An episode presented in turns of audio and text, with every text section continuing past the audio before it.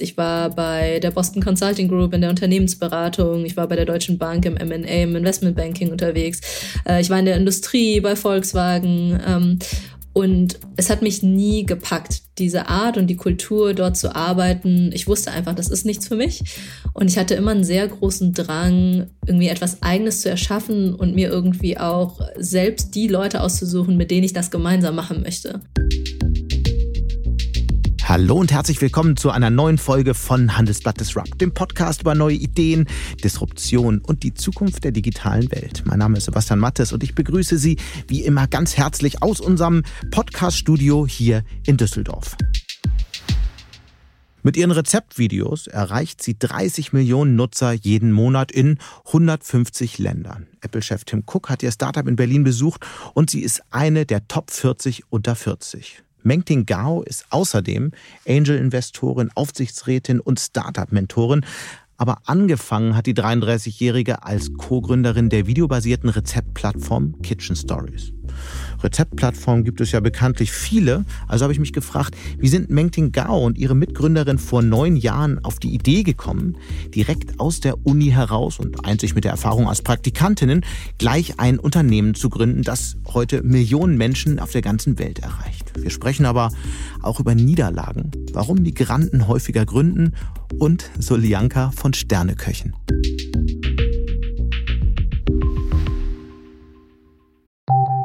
Nach einer kurzen Unterbrechung geht es gleich weiter. Bleiben Sie dran. Sie leben Fairness, Kultur und Werte? Zeigen Sie Ihr Engagement als Arbeitgeber und werden Sie Teil der Fair Company Initiative. Mit der Fair Company Initiative zeichnet das Handelsblatt Unternehmen aus, die insbesondere Berufseinsteigern und Young Professionals ein faires, attraktives Arbeitsumfeld bieten. Zu den entscheidenden Werten gehören unter anderem das Engagement für Mitarbeitende, Diversity und Chancengleichheit, Nachhaltigkeit und gesellschaftliche Verantwortung. Erfahren Sie jetzt mehr unter fair company punkt de. Und damit zu meinem Gespräch mit Mengting Gao. Hallo Mengting. Hallo Sebastian. Wir wollen ja heute über das Thema Kochen sprechen. Da muss man sagen, ich persönlich koche sehr gern, aber viel zu selten. Und deswegen bin ich sehr gespannt, was du zu dem Thema zu sagen hast. Du hast ja das Thema Kochen zum Thema deines unternehmerischen Lebens gemacht. Hast Preise gewonnen. Apple-Chef Tim Cook hat euch besucht, als er in Berlin war. Was war eigentlich der Moment, in dem alles begann, in dem dir klar wurde, dass das Thema ja zu einem Unternehmen werden könnte? Oder hattest du einfach nach dem B W L-Studium keine andere Idee? Also ich würde sagen, ähm, gemischt aus dem, was du erzählt hast. Äh, tatsächlich war es mir super wichtig, nach dem Studium zu gründen. Ich hatte mir das lange schon in meinen Kopf gesetzt, dass ich unbedingt das ausprobieren möchte. Ähm, aber die perfekte Idee hat eher gefehlt. Ähm, mhm. Wir hatten damals sogar überlegt, ähm, einen äh, Burrito-Restaurantkette in Berlin zu eröffnen. Okay. Damals gab es noch kein Tex-Mex-Food in Berlin oder zumindest sehr wenig. Nicht. Und meine Mitgründer und ich dachten, ach, warum denn nicht sowas in der Art? Sind hastig nach Berlin gezogen und haben dann aber recht schnell festgestellt, boah, so Gastro, Systemgastronomie, das ist vielleicht nicht das Allerbeste zum Start für zwei BWLer, die sich in der Branche leider gar nicht auskennen. Okay. Genau, haben uns dann wieder zurück ans Zeichenbrett gesetzt, so wie wir es in der Uni gelernt haben, unterschiedliche Ideen evaluiert, uns in anderen Märkten umgeschaut, riesige Excel-Listen geführt. Am Ende war klar, uns hat es immer nur dann begeistert, wenn es ums Essen ging. Ähm, und zwischen Verena und mir war es immer so, Verena war immer ein blutiger Anfänger, wenn es irgendwie ums Kochen ging, äh, und war immer super nervös, kocht Nudeln genauso, wie es auf der Anleitung steht, mit Timer und äh, testet sie auch nicht vorher. Und äh, ich habe schon immer wahnsinnig gerne Kochshows geschaut und ähm, gleichzeitig haben wir einfach das Gefühl gehabt, es gab kein digitales Produkt, was wirklich Kochen so richtig zu einem schönen Erlebnis macht, was es irgendwie appetitlich und super darstellt, aber gleichzeitig, wenn man anfängt, dann auch so detailliert das Ganze beschreibt, dass wirklich jeder es einfach umsetzen kann. Mhm. Und so entstand dann wirklich in unserer Gründer-W G damals die Idee zu Kitchen Stories. Wir wollten einfach mehr Leute zum Kochen bringen. Darauf kommen wir gleich und auch, was eigentlich der U S P ist, weil es war ja beileibe nicht die erste Kochplattform. Aber mich würde nochmal interessieren, du hast stark gesprochen von diesem Impuls, dass, dass du auf jeden Fall ausprobieren wolltest, was zu gründen. Warum eigentlich? Wo kam der her? Was, warum wolltest du es unbedingt ausprobieren? Es hätte ja zig andere Möglichkeiten nach dem B W L-Studium gegeben. Warum unbedingt ein Unternehmen? Ja, tatsächlich habe ich mir während des Studiums so die klassischen Industrien nach einem B W L-Studium angeschaut, würde ich mal sagen. Ja. Oder zumindest das, was damals bei uns an der Uni ähm, auch als sehr klassisch angesehen wurde. Das heißt, ich war bei der Boston Consulting Group in der Unternehmensberatung. Ich war bei der Deutschen Bank im M und A, im Investmentbanking unterwegs. Äh, ich war in der Industrie bei Volkswagen. Ähm, und es hat mich nie gepackt, diese Art und die Kultur dort zu arbeiten. Ich wusste einfach, das ist nichts für mich. Und ich hatte immer einen sehr großen Drang, irgendwie etwas Eigenes zu erschaffen und mir irgendwie auch selbst die Leute auszusuchen, mit denen ich das gemeinsam machen möchte. Und ja, eine gewisse Art Freiheitsgedanken würde ich das mal nennen. Und zusätzlich kommt, glaube ich, hinzu, dass ich das Glück hatte, bei uns an der Uni damals viele Gründer kennenlernen zu dürfen. Und mir hat einfach deren Ansatz, deren Denkweise, diese Spontanität, aber auch der Mut, etwas Neues zu kreieren, immer wahnsinnig imponiert. Und ähm, habe einfach das Gefühl gehabt, das macht irgendwie mehr Spaß, das ist mehr für mich. Und dann habe ich ein erstes äh, Praktikum in Berlin in einem E-Commerce-Startup damals gemacht und bin einfach in der Szene hängen geblieben.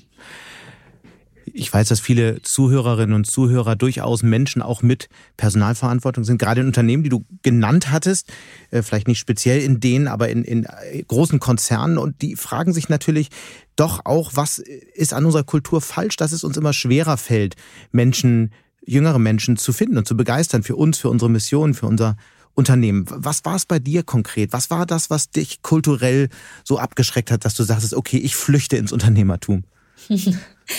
Ja, ähm, ich glaube zu der Zeit, ähm, mir war das vielleicht einfach zu verhärtet in den Strukturen.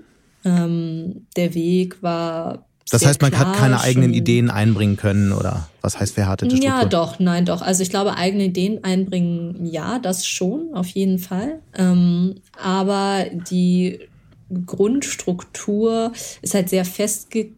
Stellt, also festgegeben und es ist dann doch in sich, glaube ich, sehr hierarchisch gebaut. Mhm.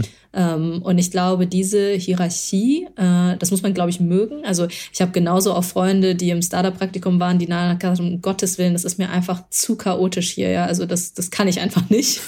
ähm, und ich glaube, ich liebe das so ein bisschen. Ich liebe das einfach, mit allen auf Augenhöhe zu arbeiten, auch mal chaotisch zu sein, mal was Neues auszuprobieren und es auch wieder wegzuwerfen. Aber man muss doch auch im ähm, Startup irgendwann mal sagen, okay, jetzt ist das hier die Richtung, die gebe ich mal vor, auch wenn es Widerstände und Diskussionen gibt. Man kann ja nicht alles ausdiskutieren, oder tut ihr das doch?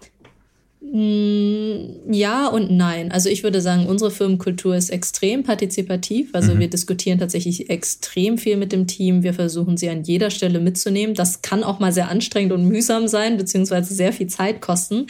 Aber ich bin einfach stark der Überzeugung davon, dass ähm, wenn wir einfach möchten, dass das Team das absolut Beste gibt und irgendwie wirklich versucht, die Dinge sehr eigenständig umzusetzen, dann bleibt es nicht umher, dass sie wirklich selber auch daran glauben, dass das der richtige Weg ist. Und dann führe ich auch nochmal die fünfte und sechste Diskussion zu dem Thema. Ähm, auch wenn ich, also mir ist durchaus klar, häufig müssen wir auch die Richtung vorgeben. Das versuchen wir natürlich auch zu tun. Ähm, zeitgleich, glaube ich, bringt es nichts, einfach eine Richtung vorzugeben. Und die Mehrheit sitzt nach wie vor da, hat große Fragezeichen und ist sich nicht wirklich sicher, wie das zum Unternehmenserfolg beitragen kann. Mhm. Das heißt, mitnehmen ist bei uns auf jeden Fall ein sehr großes Thema. Dann habt ihr gegründet, aber es hat ja nicht so richtig funktioniert zuerst. Nach zwei Jahren seid ihr dann fast bankrott gegangen. Was war das Problem? Hm.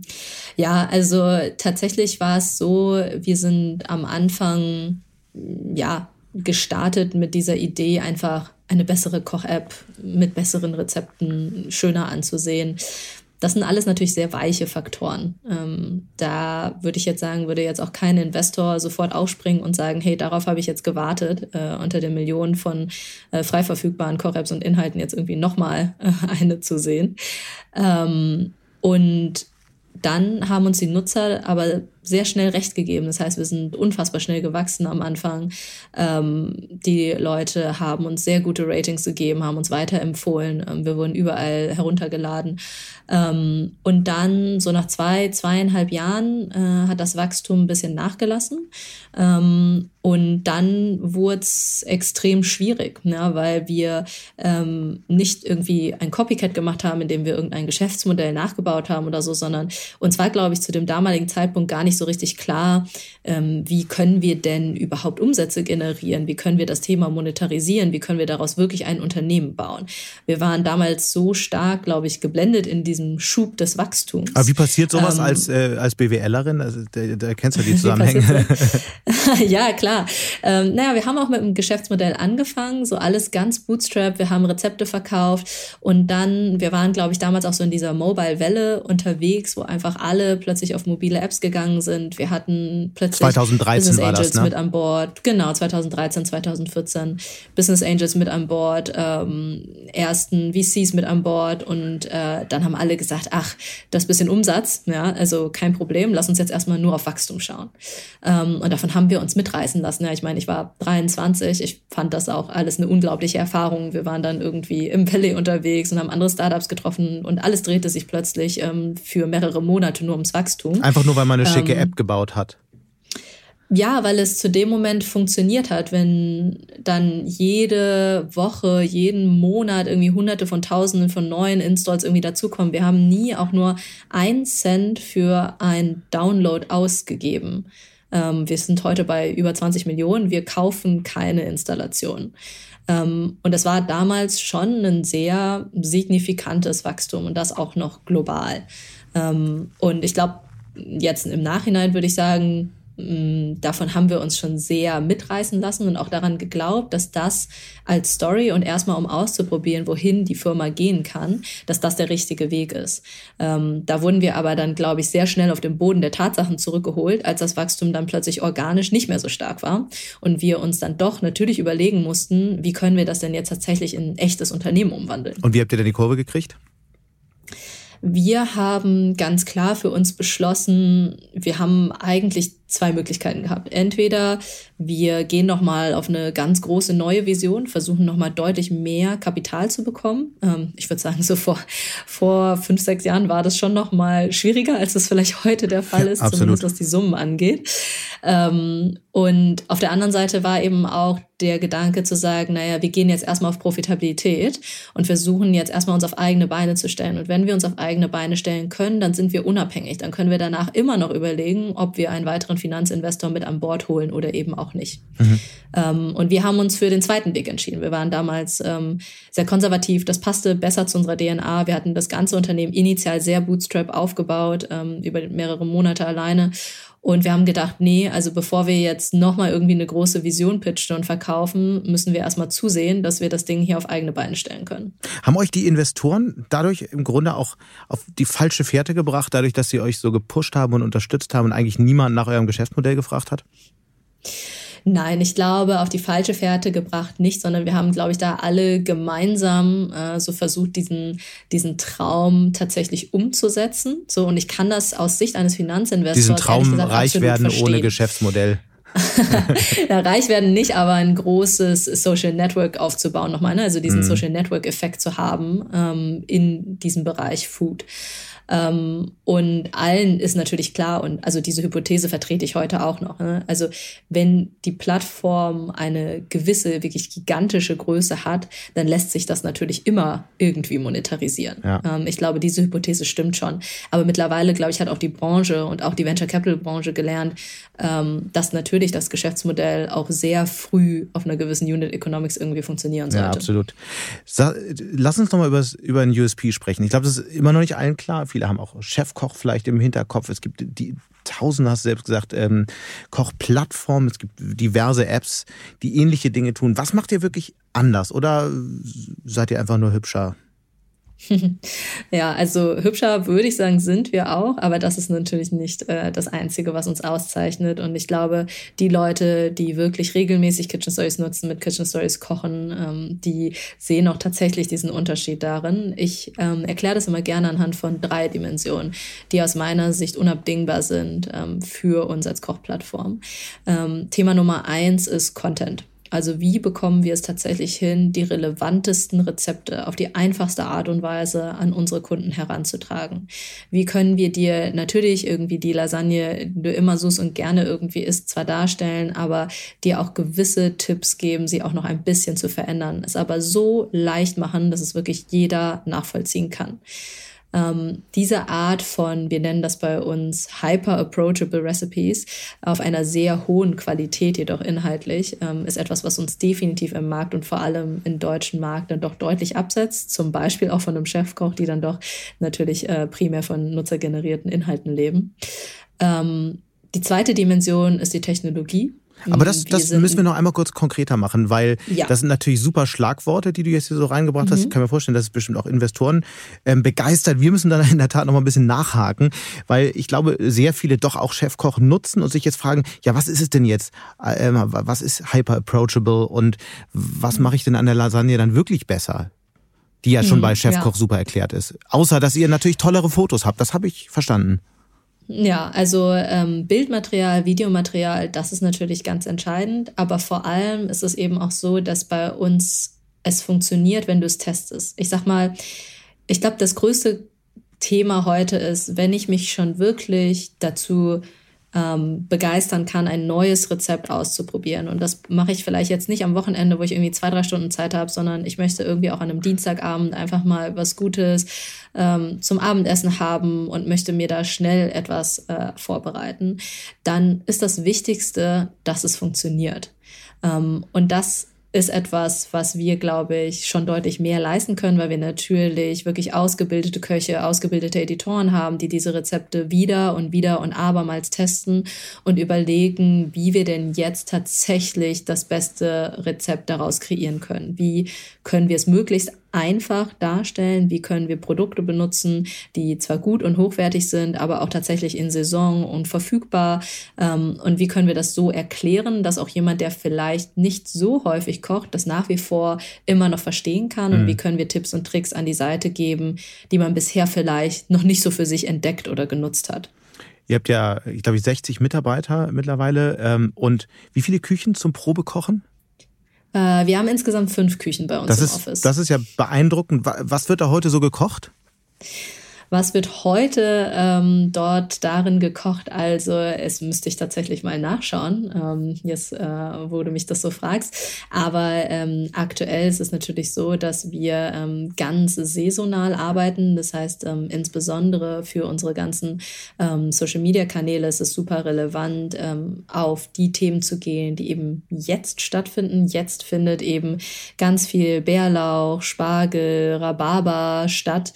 Äh, und dafür wirklich neuartige Rezepte zu entwickeln, die da draußen die Leute begeistern. Das ist auf jeden Fall was, was derzeit auf dem Plan steht. Mhm. Ich habe mich mal ein bisschen auf der Plattform umgesehen.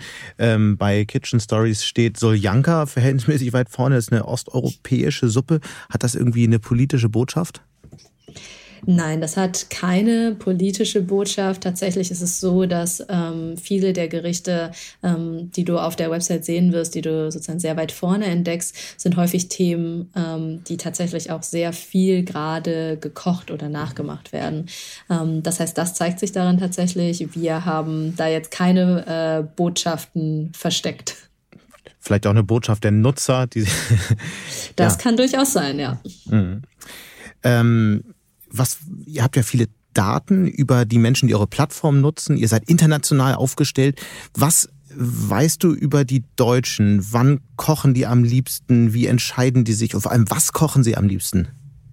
Ja, also tatsächlich ist es so, ähm, einfach, aber ein bisschen ausgefallen gewinnt. Also wir können ganz klar sagen, dass die simplen Abendessen, also bei uns gibt es eine Serie zum Beispiel, wo es Abendessen mit fünf Zutaten gibt, ähm, das sind zum Teil die Themen, die nach wie vor einfach am stärksten nachgefragt sind. Ähm, wie kann ich etwas machen, was einfach schnell, einfach ist, aber trotzdem zum Beispiel? Etwas, was ich jetzt nicht jeden Tag mache. Gerade hoch im Kurs ähm, haben wir zum Beispiel so asiatische Fleischbällchen mit Ingwer und Reis, ähm, was man ganz schnell machen kann, auch wirklich mit fünf Zutaten. Wir haben eine Abwandlung der äh, TikTok-famous Baked Feta Pasta als Suppe griechischer Art gemacht, ähm, was auch extrem gut ankommt.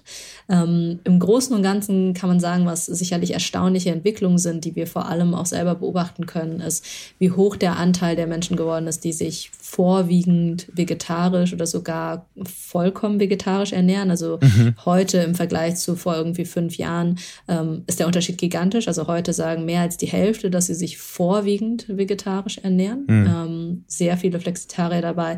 Das ist auf jeden Fall etwas, ähm, was sich sehr stark auch in unseren Inhalten letztendlich widerspiegelt. Ihr habt ja Nutzer überall auf der Welt. Ähm, in hundertfünfzig Ländern habe ich gelernt. Sehr viele in den U S A, aber auch in China. Wie unterscheiden sich denn zum Beispiel diese drei großen Märkte Deutschland oder Europa, U S A, China voneinander? Was sind so die wichtigsten Kernunterschiede? Ja, tatsächlich ist es so, dass ähm, wir, ich würde sagen, per Zufall eigentlich in China so groß geworden sind. Also ähm, wir haben damals Chinesisch so als dritte Sprache mit an den Markt gebracht, einfach weil ich ursprünglich aus China komme und meine Mutter damals alle Inhalte für uns übersetzt hat und das war umsonst. ähm, das war der Grund, warum wir in diesen Markt eingetreten Aber sind. Aber viele und fragen sich, wie können sie in den Markt kommen? So einfach ist es dann offenbar. Ja, also ähm, der Apple App Store macht's möglich. Äh, da muss man auf einen Knopf klicken und dann ist man dort. Äh, das ist natürlich das Schöne an der App-Welt oder auch grundsätzlich an der digitalen Welt, dass viele solche Möglichkeiten tatsächlich bestehen. Wir haben es damals einfach gut Glück mal probiert ähm, und haben die App übersetzt und es dort rübergebracht und wir haben wirklich einfach nur die Inhalte übersetzt. Das heißt, wir haben jetzt nicht angefangen, irgendwie chinesische Küche zu machen zu dem Zeitpunkt, sondern es war sehr westlich geprägte Küche. Und ich glaube, das ist auch das, was uns in dem Markt stark unterschieden hat. Das heißt, ähm, authentisch westliche, europäische Küche, ähm, aber lokalisiert in der chinesischen Sprache, in einem hochwertigen Umfeld. Ähm, das heißt, die Chinesen, die, die Chinesen, ko- Chinesen kochen eher, äh, machen eher Burger und die Amerikaner eher asiatisch, oder? Ja, also so würde ich es gar nicht mehr sagen. Ich glaube, viele Chinesen haben auf unserer Plattform, was wir an den Zahlen auch vor allem sehen konnten, ist, viele haben das ähm, auch sehr stark als Entertainment genutzt. Also während wir zum Beispiel ähm, in Deutschland vor allem darauf optimieren, hohe Kochraten zu haben, also sprich von den Anzahl der Menschen, die ein Rezept öffnen, wie viele kochen es denn tatsächlich am Ende. Das ist für uns der größte Erfolgsfaktor des Rezepts. Ähm, und? Wie hoch das ist, der Anteil. Ja. Ähm, also bei einem sehr guten Rezept, was sehr alltagstauglich ist, kann es so bis zu zwölf Prozent sein. Im Schnitt liegt es so bei sechs Prozent ungefähr. Mhm. Bei Rezepten, die sehr aufwendig sind, ähm, die sehr lange und eine sehr lange Zutatenliste haben und sehr viel Zeit bedürfen, liegt es auch mal unter einem Prozent. Mhm. Was ist eigentlich dein Lieblingsgericht? Mein Lieblingsgericht? Oh, das ist wirklich ähm, gar nicht so einfach zu sagen. Ich habe mittlerweile ganz, ganz viele. Ähm, aber es gibt ein paar Themen, die ich immer wieder auch koche und immer wieder von uns. Äh, süß auf jeden Fall. Unser Tiramisu-Rezept ist wirklich das beste Tiramisu-Rezept, was ich je gemacht habe. Und ich habe schon viele unterschiedliche ausprobiert. Darauf komme ich auf jeden Fall immer wieder zurück. Und ähm, was wir noch haben, ist ähm, ein Süßkartoffelcurry mit Linsen und Spinat für ein schnelles Abendessen unter der Woche. Ähm, super einfach, auch nur fünf Zutaten, kann ich auch nur empfehlen. Lass uns mal über deine Wurzeln sprechen. Du hattest es ja gerade ähm, angedeutet, du bist in China geboren, dein Vater ist ähm, ähm, kommt aus der vier-Millionen-Metropole Dal- Dalian am Gelben Meer ähm, mhm. und ist dann nach Moers an den Niederrhein gezogen, weil er eine Doktorandenstelle angeboten gekriegt hat. Deine Mutter kam dann ähm, einige Jahre später nach. Da warst du gerade vier Jahre alt. Hast du den Unterschied als Kind damals überhaupt wahrgenommen? Ja, definitiv. Also ich bin mit vier gekommen. Ich kann mich heute noch sehr gut daran erinnern. Ich erinnere mich, ähm, wie ich am Flughafen war. Ich erinnere mich daran, wie ich in den Kindergarten gekommen bin und alle plötzlich eine andere Sprache gesprochen haben. Mhm. äh, und ich irgendwie genickt habe oder den Kopf geschüttelt habe, um mal auf gut Glück irgendwie zu schauen, äh, ob ich die richtige Antwort finde. Ähm, das war schon eine große Umstellung auf jeden Fall. Mhm. Welche, welche Rolle hat das Thema Kochen eigentlich da in deiner Familie gespielt oder überhaupt? Kochen, ich glaube, in der chinesischen Umgebung, in der chinesischen Familie hat einfach einen wahnsinnig hohen Stellenwert. Ich erinnere mich selber daran noch, dass vor allem immer bei meinen Omas ähm, Kochen extrem groß geschrieben worden ist und gefühlt war wirklich immer nach dem Mittagessen stand schon die Vorbereitung fürs Abendessen auf dem Plan. Ähm, die Chinesen essen ja auch dreimal warm am Tag, das heißt mhm. durchaus ein bisschen aufwendiger als wir. ähm, und ich glaube, das hat mich dann doch tatsächlich schon immer ein bisschen mitgeprägt auch. Mhm. Funktioniert natürlich nur mit einem traditionellen Rollenbild. Beziehungsweise einer von beiden muss zu Hause bleiben. Beziehungsweise einer von beiden, genau. genau. Also ja. einer muss halt die Leidenschaft ähm, irgendwo dann, glaube ich, auch mitbringen. Ja, wie läuft das, das bei euch zu Hause jetzt? Also bei uns zu Hause, ich muss sagen, ich wünschte, ich würde mehr kochen als das, was ich äh, gerade tue. Ähm, ich habe vor kurzem äh, einen kleinen, äh, vor kurzem, oh Gott, mittlerweile ist er jetzt auch schon anderthalb, einen kleinen Sohn ähm, bekommen. Äh, und äh, wir sind beide Unternehmer. Das heißt, wir versuchen uns auch alles wirklich eher fünfzig fünfzig aufzuteilen, wobei das Kochen ganz eindeutig äh, mein Thema ist. Ähm, dafür kann sich mein Freund leider eher nicht so begeistern. Ähm, aber ich finde eine große Herausforderung, die ich jetzt auch zukünftig in einem YouTube-Format zum Beispiel ähm, ausleben werde, ist, wie koche ich denn etwas, was uns dann sowohl Erwachsenen als auch einem anderthalbjährigen schmeckt. Ich glaube, das ist wirklich eine sehr große Herausforderung, die ich tagtäglich tatsächlich gerade habe. Und es ist wirklich alles andere als einfach, muss ich sagen. Also ehrlich gesagt frage ich mich das auch. Wie funktioniert denn das? Also ich glaube, da werden ähm, hunderttausende Eltern dankbar sein für die Antwort. Ja, ich hoffe, dass wir da gemeinsam eine Antwort drauf finden. Für alle, die dies interessiert, die sollen uns bitte schreiben, denn wir sammeln gerade Ideen und Tipps und Tricks von allen Menschen, die sowas mal ausprobiert haben. Mhm. Denn ich finde, das ist wirklich fast ein Ding der Unmöglichkeit, äh, abends irgendwie in dreißig Minuten etwas auf den Tisch zu bringen, was der anderthalbjährige gerne und gut essen kann, irgendwie halbwegs gesund ist und was Erwachsenen irgendwie zeitgleich auch schmeckt. Viele Zahlen zeigen ja, dass weltweit auch unter den Hightech-Gründern, aber generell auch äh, unter Gründern, der Anteil von Migrantinnen und Migranten besonders groß ist. Ich habe mich seit vielen Jahren mit der Frage beschäftigt, schon viele Gespräche darüber geführt. Es gibt da unterschiedliche Thesen, warum das so ist. Wie erklärst du dir das? Mhm, ähm, ja, es ist eine gute Frage. Ich glaube, ähm, ich kann es nur sehr subjektiv beantworten. Ähm, kenne dazu keine offizielle Ich hatte gehofft, Statistik. Dass du das tun würdest. Ja, ähm, ich bin ja auch unter anderem ähm, in der Two Hearts Organisation. Ich bin da auch Mentorin und darf da ganz viele Menschen mit Migrationshintergrund auch begleiten, ähm, auf ihrem Weg potenziell in die Gründung ähm, oder im Anfangsstadium ihrer Gründung.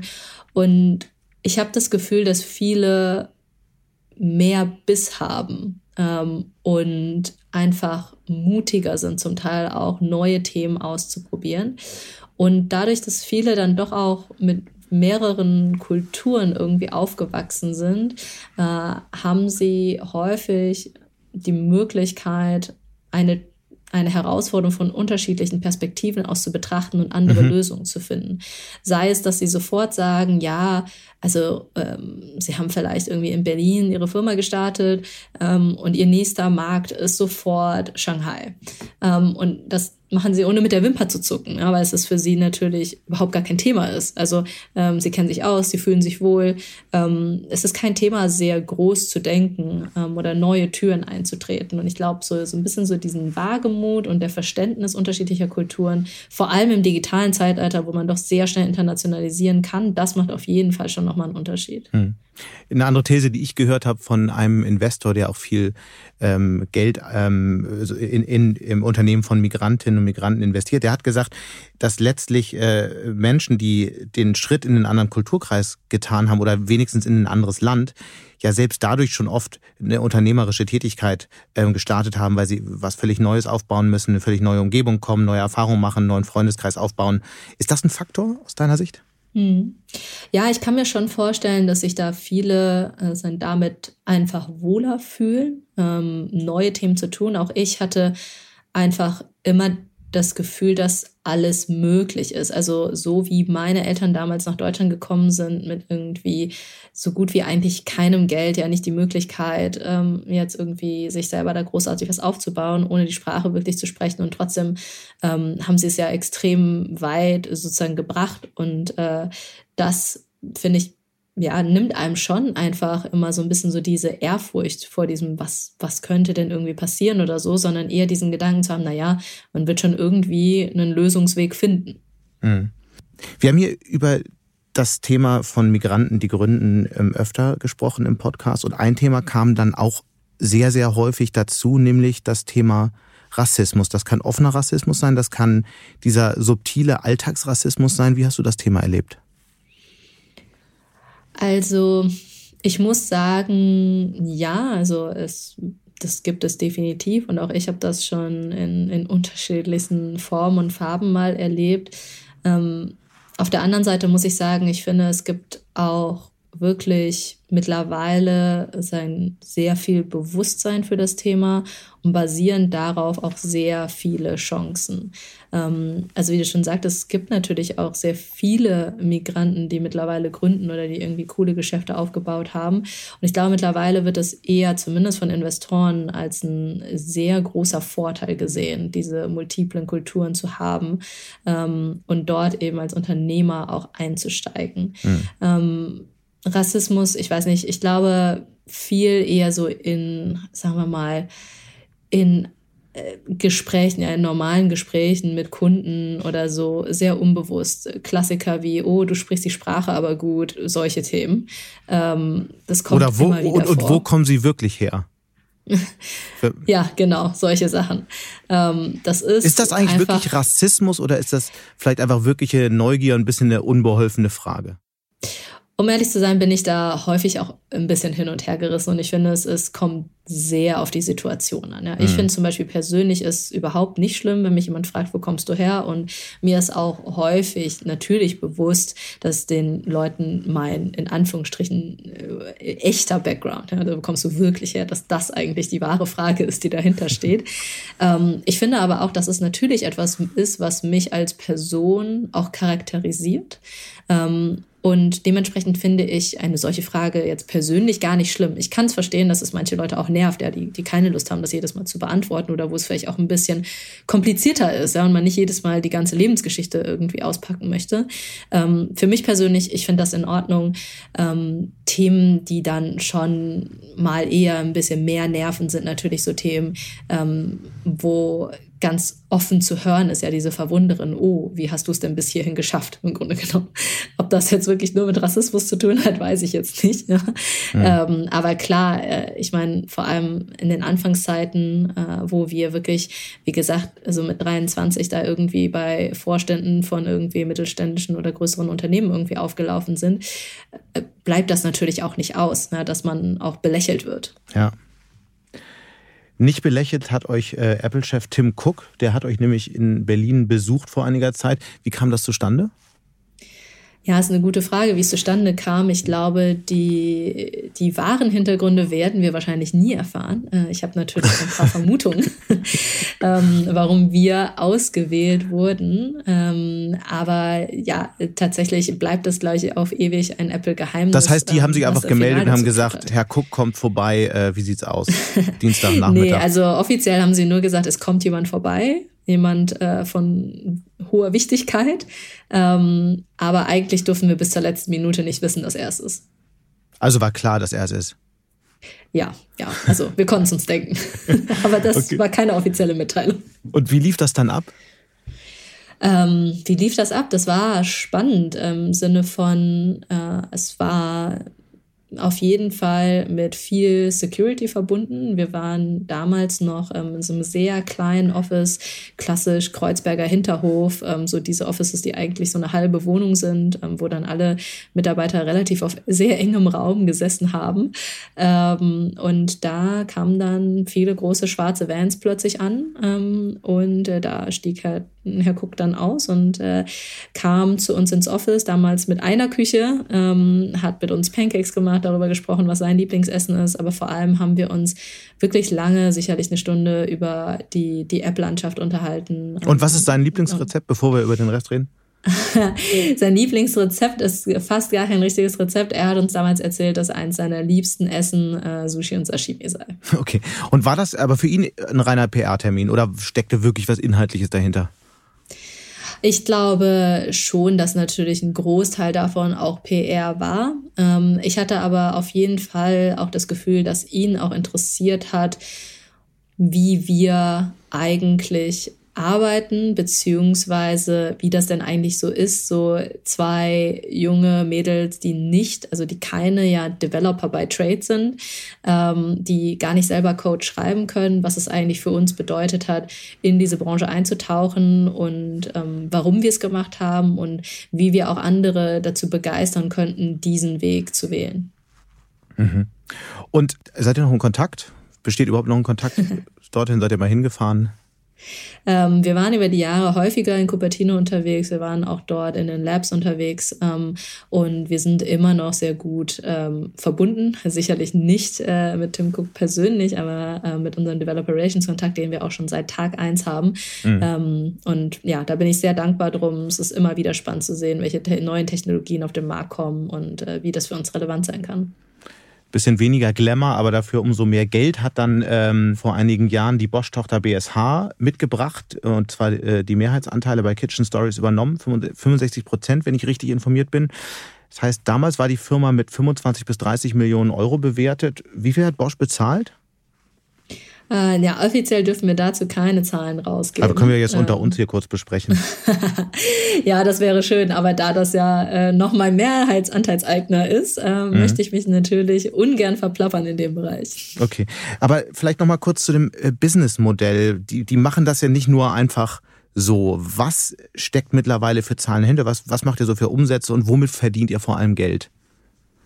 Ja, also auch ähm, offiziell zu den Umsätzen geben wir keine Zahlen raus. Das ist sicherlich ähm, im, im Millionenbereich ähm, die Umsätze, die wir machen. Ähm, was ist eigentlich spannend ähm, für jemanden wie Bosch Siemens Hausgeräte? Ich glaube, vor allem ist es so, dass ähm, wir letztendlich den Kontakt zu den Endkonsumenten haben, die wahnsinnig natürlich an Kochen und Essen interessiert sind. Mhm. Ähm, und das gibt natürlich immer die Möglichkeit, tatsächlich zu verstehen, was treibt die Zielgruppe denn eigentlich gerade? Woran hat sie Interesse? Was kocht sie gerade? Mit welchen Geräten kocht sie gerade? Ähm, und natürlich auch nicht zuletzt ein großes Thema für die B S H ist auch das Thema Connectivity. Ich glaube, es ist kein Geheimnis, dass wir alle wissen, dass wir heute noch nicht da sind, die wahre Connected Kitchen zu nutzen. Ich warte drauf. Aber ich glaub, ja, ich, ich auch, ich auch. Warten wir gemeinsam drauf oder gestalten es. Aber ich glaube, es ist natürlich noch ein gewisser Weg dahin. Allen ist aber, glaube ich, schon bewusst, dass das früher oder später kommen wird. Aber ähm, nochmal zum Geschäftsmodell zurück. Wie verdient ihr Geld? Oder müsst ihr es gar nicht mehr, weil äh, B S H eh alle Gehälter bezahlt? Und es doch, doch, nee, nee. Also Geld verdienen müssen wir auf jeden Fall. Wir sind immer noch eigenständig. Wir werden an unserer eigenständigen G U V äh, bewertet. Äh, und auch der B S H ist es sehr wichtig, dass wir mhm. das tun. Ähm, und natürlich machen wir das. Äh, einen Großteil unserer Umsätze generieren wir tatsächlich über Werbepartnerschaften. Partnerschaften. Ähm, das heißt, wir arbeiten mit klassischen F M C G-Brands ähm, zusammen im Lebensmittelbereich, ähm, in Drinks, ähm, aber wir arbeiten auch mit Marken zusammen wie eine Nike, wie eine Lufthansa, also Lifestyle-Marken, die deutlich darüber hinausgehen. Ähm, und was wir tun ist, wir entwickeln gemeinsam Konzepte mit ihnen, wir produzieren auch den Content und wir sorgen entsprechend für die Reichweite. Ähm, und das ist vielleicht im Kern nicht so viel anders als das, was viele Marketingagenturen auch tun würden. Ähm, Aber was uns wahrhaftig dazu nochmal zusätzlich unterscheidet, ist eben, dass wir tatsächlich selber ähm, diese Nutzer mitbringen, diese Target Audience mitbringen und wir dementsprechend auch wirklich in der Lage sind, unseren Marken nochmal deutlich mehr Insights zu geben, mhm. was diese Menschen denn bewegt und welche Profile diese Menschen denn auch haben, äh, die sich da... Nach einer kurzen Unterbrechung geht es gleich weiter. Bleiben Sie dran. Eine Weltreise starten, ihr Hobby ausleben, finanzielle Unabhängigkeit muss kein Traum bleiben. In der neuen Vivo Coach Masterclass erfahren Sie, wie Sie das Vermögen dafür aufbauen und es einsetzen. Kurzweilige Videos, spannende Inhalte, konkret umsetzbare Empfehlungen. Entdecken Sie das neue kostenlose Video-Learning-Format exklusiv für Abonnentinnen und Abonnenten der Wirtschaftswoche. Jetzt unter vivo.de slash coach slash masterclass. Vivo Coach. Wissen, das sich auszahlt. Und auch für die Inhalte und die Produkte interessieren. Ich habe mich ein bisschen gefragt, äh, weil ich dich ja schon vorher erlebt habe, auch auf Bühnen, wie du erzählt hast, mit was für Passion du über dein Unternehmen gesprochen hast. Warum habt ihr überhaupt verkauft? Es ist doch unglaublich nervig, wenn jetzt die ganze Zeit ein Konzern bei allem mitreden will. Welche Vorteile bringt das? Oder ist einfach die Kohle ausgegangen? Nee, also ich würde sagen, damals, das war ein Scheideweg ähm, und wir haben uns ganz bewusst für einen Strategen entschieden. Ich glaube, damals... Also ich habe es nicht als so krassen Verkauf angesehen. Natürlich war mir klar, dass wir eine Mehrheit verkauft haben, aber dieser Verkauf war eben auch mit einem großen finanziellen Investment nochmal in die Firma verbunden. Und das war, wenn man so möchte, war das so unsere, wäre das unsere Series B gewesen, hätten wir uns Venture Capital nochmal zusätzlich geholt. Und man muss, glaube ich, wissen, wir haben damals zum ersten Mal versucht, eine strukturierte Runde aufzusetzen. Mhm. Wir haben mit Financial Investors gesprochen. gesprochen, ähm, mit Advisern, die uns irgendwie helfen wollten, das Thema auf die Beine zu stellen. Ähm, und dann kam plötzlich dieser Kontakt äh, zu B S H. Ähm, wirklich völlig unstrukturiert. Ähm, und diese Gespräche sind eben sehr schnell, haben die sich in diese Richtung gewandelt, als der B S H bewusst wurde, dass wir gerade ähm, versuchen, eine Finanzierungsrunde aufzubauen, ähm, dass sie eben festgestellt haben, hey, das ist ein sehr guter strategischer Fit für uns, wie sieht das aus? Das Ende vom Lied war tatsächlich, dass wir sehr schnell ein Commitment hatten, sehr schnell ein Angebot. Wir haben noch mit drei weiteren äh, Strategen gesprochen, die sagen, auch alle ein Follow-up-Angebot gemacht haben tatsächlich ähm, zum Kauf. Und ähm, ja, dann mussten wir uns halt sehr schnell entscheiden, wie sieht diese Zukunft potenziell für uns aus. Ähm, und das, was wir wirklich mit Kitchen Stories bauen möchten, eine sehr große Plattform mit einem sehr hohen Tech-Invest auch, um wirklich das Kochverhalten digital abzubilden und auch zu verstehen und zu beeinflussen. Wir wussten immer, dass es sehr schwer werden kann, auch als Venture Case. Hm. Ähm, und dementsprechend ja, kam das einfach, glaube ich, zum richtigen Moment. Aber ähm, die Geschichte ist natürlich, ja, ja. Aber die, die Geschichte ist natürlich lang von Startups, die durch Übernahmen von Konzernen zugrunde gerichtet wurden. Hat dir das keine Angst mhm. gemacht? Ähm, damals wenig. Ich hatte sehr viel Vertrauen. Jetzt schon ein bisschen mehr. In dem Prozess, ja. Also ich würde sagen, das erste Jahr war sehr schwierig. Aha. Ich glaube, das ist also allen klar, damit erzähle ich, glaube ich, auch kein Geheimnis. Natürlich, ähm, klar sind wir sicherlich auch, wie das, glaube ich, so bei so einer Erstgründung halt ist, ne? Also recht blauäugig natürlich auch in das Thema reingegangen. Und natürlich war das, äh, das erste Jahr sehr überwältigend. Ähm, plötzlich sozusagen wir mit damals irgendwie, ich glaube, dreißig, vierzig Mitarbeitern vielleicht ähm, und auf der anderen Seite irgendwie sechzigtausend, ne, die alle irgendwie auch Projekte hatten und äh, sich austauschen wollten und digitale Ziele und Co. Ähm, und ich glaube, das erste Jahr, ähm, da haben wir uns schon ein bisschen darin verrannt auch ähm, und haben vielleicht unsere Firmenziele ähm, nicht erreicht, also unsere Ziele für Kitchen Stories nicht erreicht in dem Umfang, in dem wir sie hätten erreichen wollen, weil wir auch sehr stark ähm, in Corporate-Themen äh, gesteckt haben. Ähm, aber wir haben eben auch sehr schnell gelernt und ich bin auch sehr froh, dass auch eine B S H auf der anderen Seite eben die das absolut so gesehen hat und einfach festgestellt hat, wenn wir ständig versuchen, so gemeinsame Sachen zu machen, wir aber so ein wahnsinniges Ungleichgewicht haben in den Unternehmensgrößen, ähm, dann werden wir das nicht schaffen. So, und Ziel muss es irgendwie sein, Kitchen Stories eigenständig zu halten und auch so als Speedboot an der Seite irgendwie zu haben, weil sonst funktioniert diese Zusammenarbeit einfach nicht. Ähm, und ich glaube, dadurch, dass das auf beiden Seiten klar ist, bewusst ist und auch so ausgesprochen worden ist und auch ausgesprochen worden ist, was nicht funktioniert hat, ähm, haben wir mittlerweile ein sehr gutes Setup. Ich bin mal gespannt, ob das dauerhaft funktioniert. Das, die Geschichte von dem Speedboat an der Seite habe ich schon sehr, sehr oft gehört. Aber ja, ähm, also ich, ich wünsche euch natürlich nur das Beste. Ähm, d- trotzdem ist es ja oft so, nach so einem Verkauf, Gründerinnen, Gründer, die steigen dann irgendwann aus. Wie ist dein Plan? Hm, ja, also für mich ist ganz klar, ich möchte das so lange machen, wie es für mich spannend ist. Und ähm, es gibt auf jeden Fall noch Themen bei Kitchen Stories, die ich unbedingt noch umsetzen möchte. Und solange ich daran Lust habe, mhm. naja, zum Beispiel arbeiten wir gerade sehr stark daran, wie wir das Thema stärker personalisieren können. Jetzt ist es gerade so eine One-to-Many-Solution. Man kann da drauf gehen, kann sich die Sachen anschauen und Co. Wir beschäftigen uns aber sehr lange auch schon damit, wie wir das nochmal deutlich besser machen können. Ähm, ich glaube, Kochen ist etwas sehr Verhaltensmustergetriebenes. Wir kochen immer wieder das Gleiche. Der Durchschnittsdeutsche kennt fünf Rezepte aus dem Kopf heraus, fünf Gerichte. Das ist fast ein bisschen traurig. Man entspricht, äh, Man erkennt sich traurigerweise wieder. Ja, genau. ähm, und mich bewegt es, das, das zu verändern. Und ich weiß, dass es einfach sehr viele Branchen schon da draußen gibt, in denen es völlig normal ist, ähm, dieses Verhalten zu verstehen, dieses Verhaltensmuster zu verstehen. Ja, also natürlich weiß ein E-Com-Shop genau, wenn du das T-Shirt kaufst, dann bist du sehr likely auch diese Schuhe zu kaufen. So, mhm. Nicht, weil die farblich zusammenpassen, sondern weil du einfach viele Verhaltensmuster übereinander legen kannst. Und im Kochen ist das alles noch so unfassbar offline. So. Ähm, und jeder Mensch hat aber, was ich immer so gerne nenne, so eine Art Cooking Comfort Zone.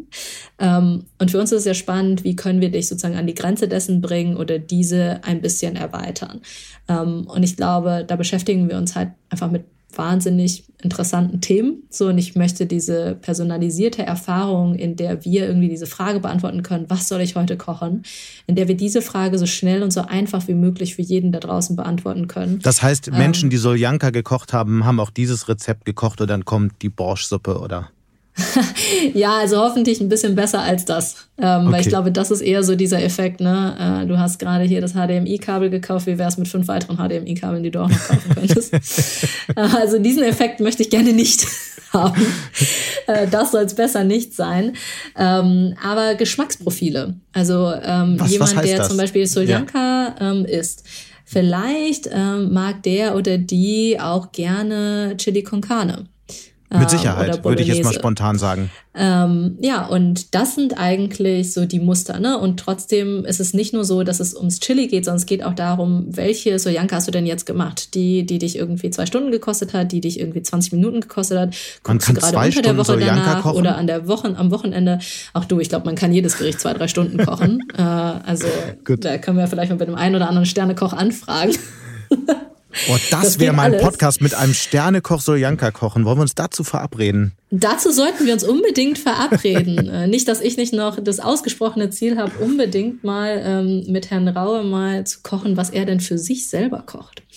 Ähm, aber wahrscheinlich nicht Soljanka. Da müssen wir vielleicht auf jemand anderen äh, zurückgreifen. ähm, Dann- ja. Aber das finde ich wahnsinnig spannend und ich glaube, mhm. dass wir noch viel zu unpersönlich sind, obwohl etwas wie Kochen so wahnsinnig persönlich ist. Deine große Leidenschaft ist ja nicht nur das Kochen, sondern man ähm, hat es schon erahnt, an dem, was du erzählt hast, sondern auch das Unternehmertum. Und du hattest es auch angedeutet, ähm, du förderst auch andere Gründer, Gründerinnen und Gründer, finanzierst sie auch, bist äh, Mentorin bei Startup Teens, das ist eine N G O, über die junge Leute über Coding und Unternehmertum lernen können. Du bist Mentorin bei Two Hearts, hast du auch erwähnt. Das ist eine europäische Plattform für Menschen mit außereuropäischem Hintergrund in der Tech-Industrie und so weiter und so fort. Was ist eigentlich die wichtigste Erkenntnis, die du Gründerinnen und Gründern, die du coacht oder kennengelernt hast, mitgibst? Was ist die wichtigste Lektion, die du vielleicht selbst gelernt hast und die du weitergibst? Die wichtigste Lektion ist Persistence, also Durchhaltevermögen. Ich glaube wirklich, dass das, was die wahren, also was einfach viele sehr gute Unternehmer auch auszeichnet, ist, dass sie immer wieder einen Weg finden. Ich habe mal von sozusagen am Anfang der Gründerzeit von einem befreundeten Unternehmen gehört, weißt du, du musst dich darauf einstellen, neunundneunzig Prozent der Zeit läuft alles schief. Es ist einfach furchtbar schlecht. Irgendwas geht nicht, irgendwas ist wieder kaputt, irgendwas wächst nicht, irgendwas ist immer. Aber diese ein Prozent, die sind einfach so geil, die müssen dich einfach beflügeln für den gesamten Rest der Zeit. Und irgendwie stimmt das schon, finde ich so ein bisschen. Es gibt wenig so durchschnittliche Tage. Es gibt einfach geile Tage und dann gibt's halt schlechte Tage. So. Und es gibt mehr Tage, an denen die Themen schlecht laufen, definitiv. ähm, oder irgendwie nicht gut genug sind. Ähm, und da immer wieder aufzustehen, immer wieder einen Weg zu finden, es immer wieder selbst auch spannend zu finden und für sich zu entdecken, warum man das eigentlich gerade macht, was man tut. Das finde ich, ist etwas, was ich gerne weitergeben möchte. Ähm, und ich gebe dazu auch häufig gerne diesen Rat weiter, diese Angst oder das Risiko, das, was viele, finde ich, sozusagen in Gesprächen mit jungen Unternehmern, Unternehmerinnen immer wieder höre, so dieses, aber was, wenn es nicht klappt oder was, wenn das schief geht, was, wenn das schief geht. Ich gebe immer gerne mit, einfach mal dieses Szenario bis zum Ende durchdenken. Also es geht jetzt wirklich schief, es geht wirklich pleite. Was machst du denn jetzt als nächstes? Was ist denn jetzt dein nächster Move? Und dadurch einfach auch zu verstehen, ich kann mit diesem Risiko umgehen und ich werde das irgendwie anders managen. Und das macht es plötzlich viel greifbarer. Also ist das so die Strategie, sich zu überlegen, was ist eigentlich realistisch das Schlimmste, was passieren kann und wie gehe ich damit um? Oder? Ja, ich war in jedem Case, glaube ich, nicht. Aber ich glaube halt insbesondere diese großen Ängste so mal wirklich rational mhm. zu durchdenken, das, glaube ich, hilft. Also was ich immer wieder höre ist, ähm, ja, und was, wenn das dann nicht klappt und dann geht die Firma pleite. So, gut, dann geht die pleite, dann liquidierst du die halt, dann hast du vielleicht die fünfundzwanzigtausend Euro Startkapital verloren. Wie lange da kostet es das, fünfundzwanzigtausend Euro wieder reinzuverdienen mit einem anderen Job? Wie attraktiv bist du denn am Jobmarkt dann hinterher nach dieser Gründung im Vergleich zu vorher? Was entgeht dir denn wirklich unterm Strich? Ähm, und plötzlich ist das sozusagen, da gibt es dann gar nicht mehr so viele Argumente, mhm. warum das denn alles so schlimm sei.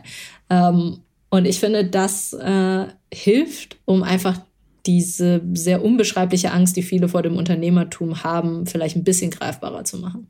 Das klingt natürlich aus deiner Perspektive jetzt alles schon auch wieder fast einfach und irgendwie logisch, aber es gab doch sicher auch mal so diesen Moment, wo du sagst, boah, wie konnte ich mich auf diesen ganzen Kram einlassen und wäre ich doch bloß mal bei B C G geblieben, oder? Nee, den zweiten Satz nicht. Das ist mir jetzt noch nicht untergekommen. So schlimm war es nie. Na, nein, äh, nein, weil mir gefällt einfach die Art zu arbeiten unfassbar und ähm, ich glaube auch nicht wirklich daran, dass ich nochmal was anderes machen werde als Unternehmerin sein. So, ähm, also zumindest kann ich mir das aktuell nicht vorstellen. Habe ich mich häufiger schon mal gefragt, um Gottes Willen, warum diese Idee oder diese Plattform oder hätte es nicht auch dies oder das sein können? Ja, sicherlich. Also ähm, ich kann mich noch unfassbar gut daran erinnern, wie wir die erste Entlassungswelle hatten, ähm, wo wir internationale Märkte schließen mussten, ähm, einfach weil es nicht ging, weil wir sie nicht monetarisieren konnten. Ähm, und dann da vor diesen Leuten standen, die, die unserem Traum, unserer Vision, meinem Versprechen letztendlich geglaubt haben und denen ich jetzt sagen musste, hey Leute, sorry, das also läuft einfach nicht. Ähm, und natürlich, diese Momente gibt es am laufenden Band, ja, also es gibt stetig diese Momente, ähm, aber eben auf der anderen Seite wieder rauszukommen, das äh, zieht mich halt immer wieder da hoch. Hm. Ich hatte es schon erwähnt, du bist ja selbst auch Angel-Investorin und da muss man ja einen guten Blick auch für Menschen haben. Was ist es, auf das du schaust, wenn du Gründerinnen oder Gründer kennenlernst und dir von ihnen erzählen lässt, was sie vorhaben? Auf was ist, auf was kommt es da wirklich bei dir an? Und gibt es sowas wie eine Art Gründergehen? Das wird ja schon lange diskutiert. Also tatsächlich meine Angel-Investments mache ich wirklich also rein, schon fast rein an der Gründungspersönlichkeit aus und natürlich auch der Idee, aber primär am Gründer, an der Gründerin aus. Und ich möchte einfach so dieses Funkeln sehen, dieses unbedingt wollen, dass es klappt. Ähm, ich kann es gar nicht so richtig beschreiben. Woran sieht man das? Das habe ich schon so oft gehört, aber woran, erzähl mal ein Beispiel, ich muss ja keinen Namen nennen, aber wo, also mhm. wie unterscheidet sich jemand, der es unbedingt will, von jemandem, der es nicht so sehr will, aber irgendwie trotzdem ein Unternehmen gründet? Jemand, der es unbedingt möchte, hat irgendwie eine andere Art, muss ich fast sagen, über die Idee zu sprechen. Eine ganz andere Art, auch über die Risiken der Idee zu sprechen und ähm, wie man die überkommen kann. Schon fast eine Art, ähm, manchmal sogar fast so eine Art Naivität, weiß nicht, ob das das richtige Wort ist, aber so ein bisschen auch, Ähm, zu sagen, nein, und das schaffen wir schon und das schaffen wir und schon, das schaffen wir schon, wenn das nicht klappt, dann machen wir es halt so und wenn das nicht klappt, dann machen wir es halt so. Ähm, also das ist, glaube ich, etwas auf jeden Fall und häufig ist da irgendwo auch ähm, so eine Verbundenheit, entweder mit der Idee selbst oder mit dem Unternehmertum selbst. Also ähm, ich würde auch sagen, wenn ich mit diesen Gründern spreche, ich könnte mir nie vorstellen, ich glaube, sie könnten sich nie vorstellen, ähm, wieder oder dann in ein normales Angestelltenverhältnis zu gehen. Hm. Ähm, ja, es ist schwer, also es ist definitiv schwer, es zu charakterisieren, würde ich sagen. Je mehr, je mehr potenzielle Unternehmer man gesprochen hat, ich glaube, desto, desto leichter ist es vielleicht, das zu erkennen. Was ist denn so der wichtigste Rat, den dir jemand mal gegeben hat, was Unternehmertum angeht, den Aufbau eines eigenen Geschäfts? Der wichtigste Rat. Hm, der wichtigste Rat. Ich würde sagen, so dieses neunundneunzig eins, das habe ich auf jeden Fall sehr stark mit mir mitgenommen. So. Mhm. Ähm, und ansonsten ist es, glaube ich, so diese, diese Ehrlichkeit, an das zu glauben, was man da auch baut und selber sozusagen dahinter stehen zu können. Ähm, Ich würde von mir behaupten, dass ich schon auch in der Unternehmensgeschichte sicherlich mal hier und da Themen probiert habe, ähm, wo ich immer so der Meinung war, oh Gott, also ob das jetzt wirklich läuft und irgendwie ist das nicht so unsere D N A. Ähm, ich glaube, das würde ich jetzt nicht mehr tun. Ja? Mhm. Ähm, sondern ich glaube, es gibt genügend Bereiche, die im Kern unserer D N A sind und die wir eigentlich treiben möchten. Und ich möchte mich immer da so auch dahinter stellen können. Das war das der nicht, größte Fehler auch unternehmerisch? Der größte Fehler, weiß ich, ich weiß gar nicht, ob man sowas wie einen größten Fehler irgendwie benennen kann. Einfach weil es so viele sind, oder? Ja, ja. Also ich weiß, ständig. Ja, also natürlich ja. Ständig gibt es irgendwie Fehlentscheidungen oder es läuft irgendwas schief oder man weiß es hinterher besser als davor. Ähm, klar, also ich habe es ja auch noch nie getan. So, mhm. Ich kann es nicht vorhersagen. Ich hab, kann vielleicht sagen, ich glaube daran oder ich glaube, das kann funktionieren. Ich habe mir das und das angeschaut. Ähm, aber ich kann ja nie vorhersagen, ob das jetzt wirklich klappt oder nicht. Ähm, und dementsprechend, ja, Fehler passieren. Ähm, mhm. Aber es geht ja darum irgendwie, es geht ja weniger darum, was alles nicht funktioniert hat, als unter all den Sachen, äh, was hat denn funktioniert? Wir haben ein Thema noch gar nicht angesprochen und äh, dafür haben wir auch kaum noch Zeit, aber ich würde dich bitten, vielleicht das auch zu so einem Schlussstatement zu bringen. Und es ist ein wirklich aus meiner Sicht sehr, sehr wichtiges und viel zu wenig diskutiertes Thema. Und die Frage, warum eigentlich immer noch so wenig Frauen selbst ein Unternehmen aufbauen, den Schritt gehen zu gründen, den du auch gegangen bist. Warum ist das so und was muss passieren, damit sich das ändert? Ja, das ist eine gute Frage, mit der ich mich auch schon durchaus ähm, länger beschäftige. Ich glaube, es ist nicht einfach, eine direkte Antwort darauf zu finden ähm, oder eine super neuartige Antwort zu geben. Ich glaube, von meinen Gesprächen mit meinen Mentees, ich spüre einfach, dass sich viele das nach wie vor nicht unbedingt zutrauen. Und es gibt auch einfach nach wie vor wenige, natürlich, also wenige Vorbilder, die ganz früh schon ähm, bei den potenziellen Unternehmerinnen ankommen. Also ich bin ein großer Freund davon, dieses Thema des Unternehmertums, des Gründens, das ja zu was Normalerem zu machen und das auch so als Perspektive viel früher zu eröffnen. Also viel früher noch als in der Uni. Deswegen finde ich das so cool, was sie mit Startup-Scenes auch auf die Beine stellen. Also ähm, mir war die viele, viele Jahre meines Lebens sozusagen gar nicht klar, dass Unternehmertum irgendwie eine Option ist. Also was ist das eigentlich? Hm. Ähm, und ich glaube, das viel früher an die Schulen und Co. auch zu bringen ähm, und zu zeigen, dass das irgendwie was, was Normales ist, ja, was irgendwie Leute machen können, die auch gar keine Ahnung vorher davon hatten.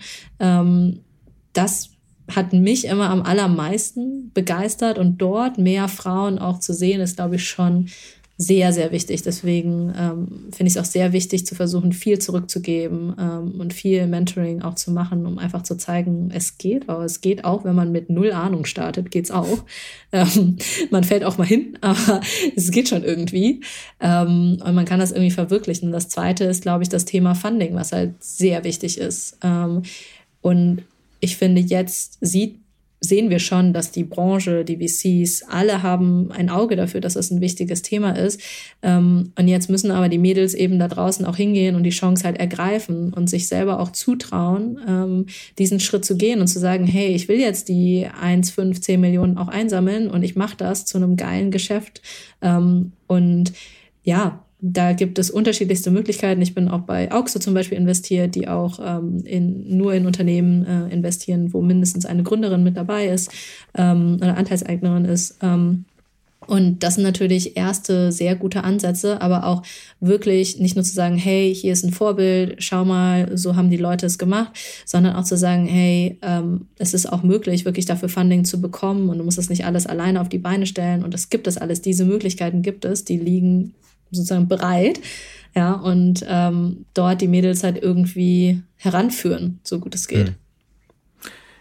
Da kann eigentlich nicht mehr viel kommen. Nach diesem Schlussappell, wir müssen uns, glaube ich, nochmal verabreden, um nur über dieses Thema zu sprechen. Unbedingt. Äh, Mengting, ich danke dir ganz herzlich für äh, diese Einblicke in dein Unternehmerleben und äh, die vielen Gedanken und sag auf ganz bald. Auf bald. Vielen Dank, dass ich dabei sein durfte. Und damit sind wir auch schon wieder am Ende von Handelsblatt Disrupt. Wie immer freue ich mich über Kommentare in der Handelsblatt Disrupt LinkedIn-Gruppe oder senden Sie mir gerne eine Mail. Die Details finden Sie wie immer in den Shownotes. Danke an dieser Stelle auch für die Unterstützung von Alex Voss und Regina Körner und Migo Fecke von professional podcast punkt com, dem Dienstleister für Strategieberatung und Podcastproduktion. Wenn Sie mögen und grundsätzlich Interesse daran haben, immer auf dem Laufenden zu sein, jederzeit alle Artikel des Handelsblatts zu lesen, Zugriff auf alle Recherchen und Artikel im Archiv zu haben und natürlich auch alle Podcasts zu hören, dann habe ich ein Handelsblatt Disrupt Vorteilsangebot für Sie reserviert. Schauen Sie doch einfach mal nach unter handelsblatt punkt com slash Mehrwirtschaft. Die Details finden Sie auch hierzu in den Shownotes. Wir hören uns dann nächste Woche Freitag wieder. Bis dahin wünsche ich Ihnen wie immer interessante digitale, aber auch analoge Zeiten. Ihr Sebastian Matthes.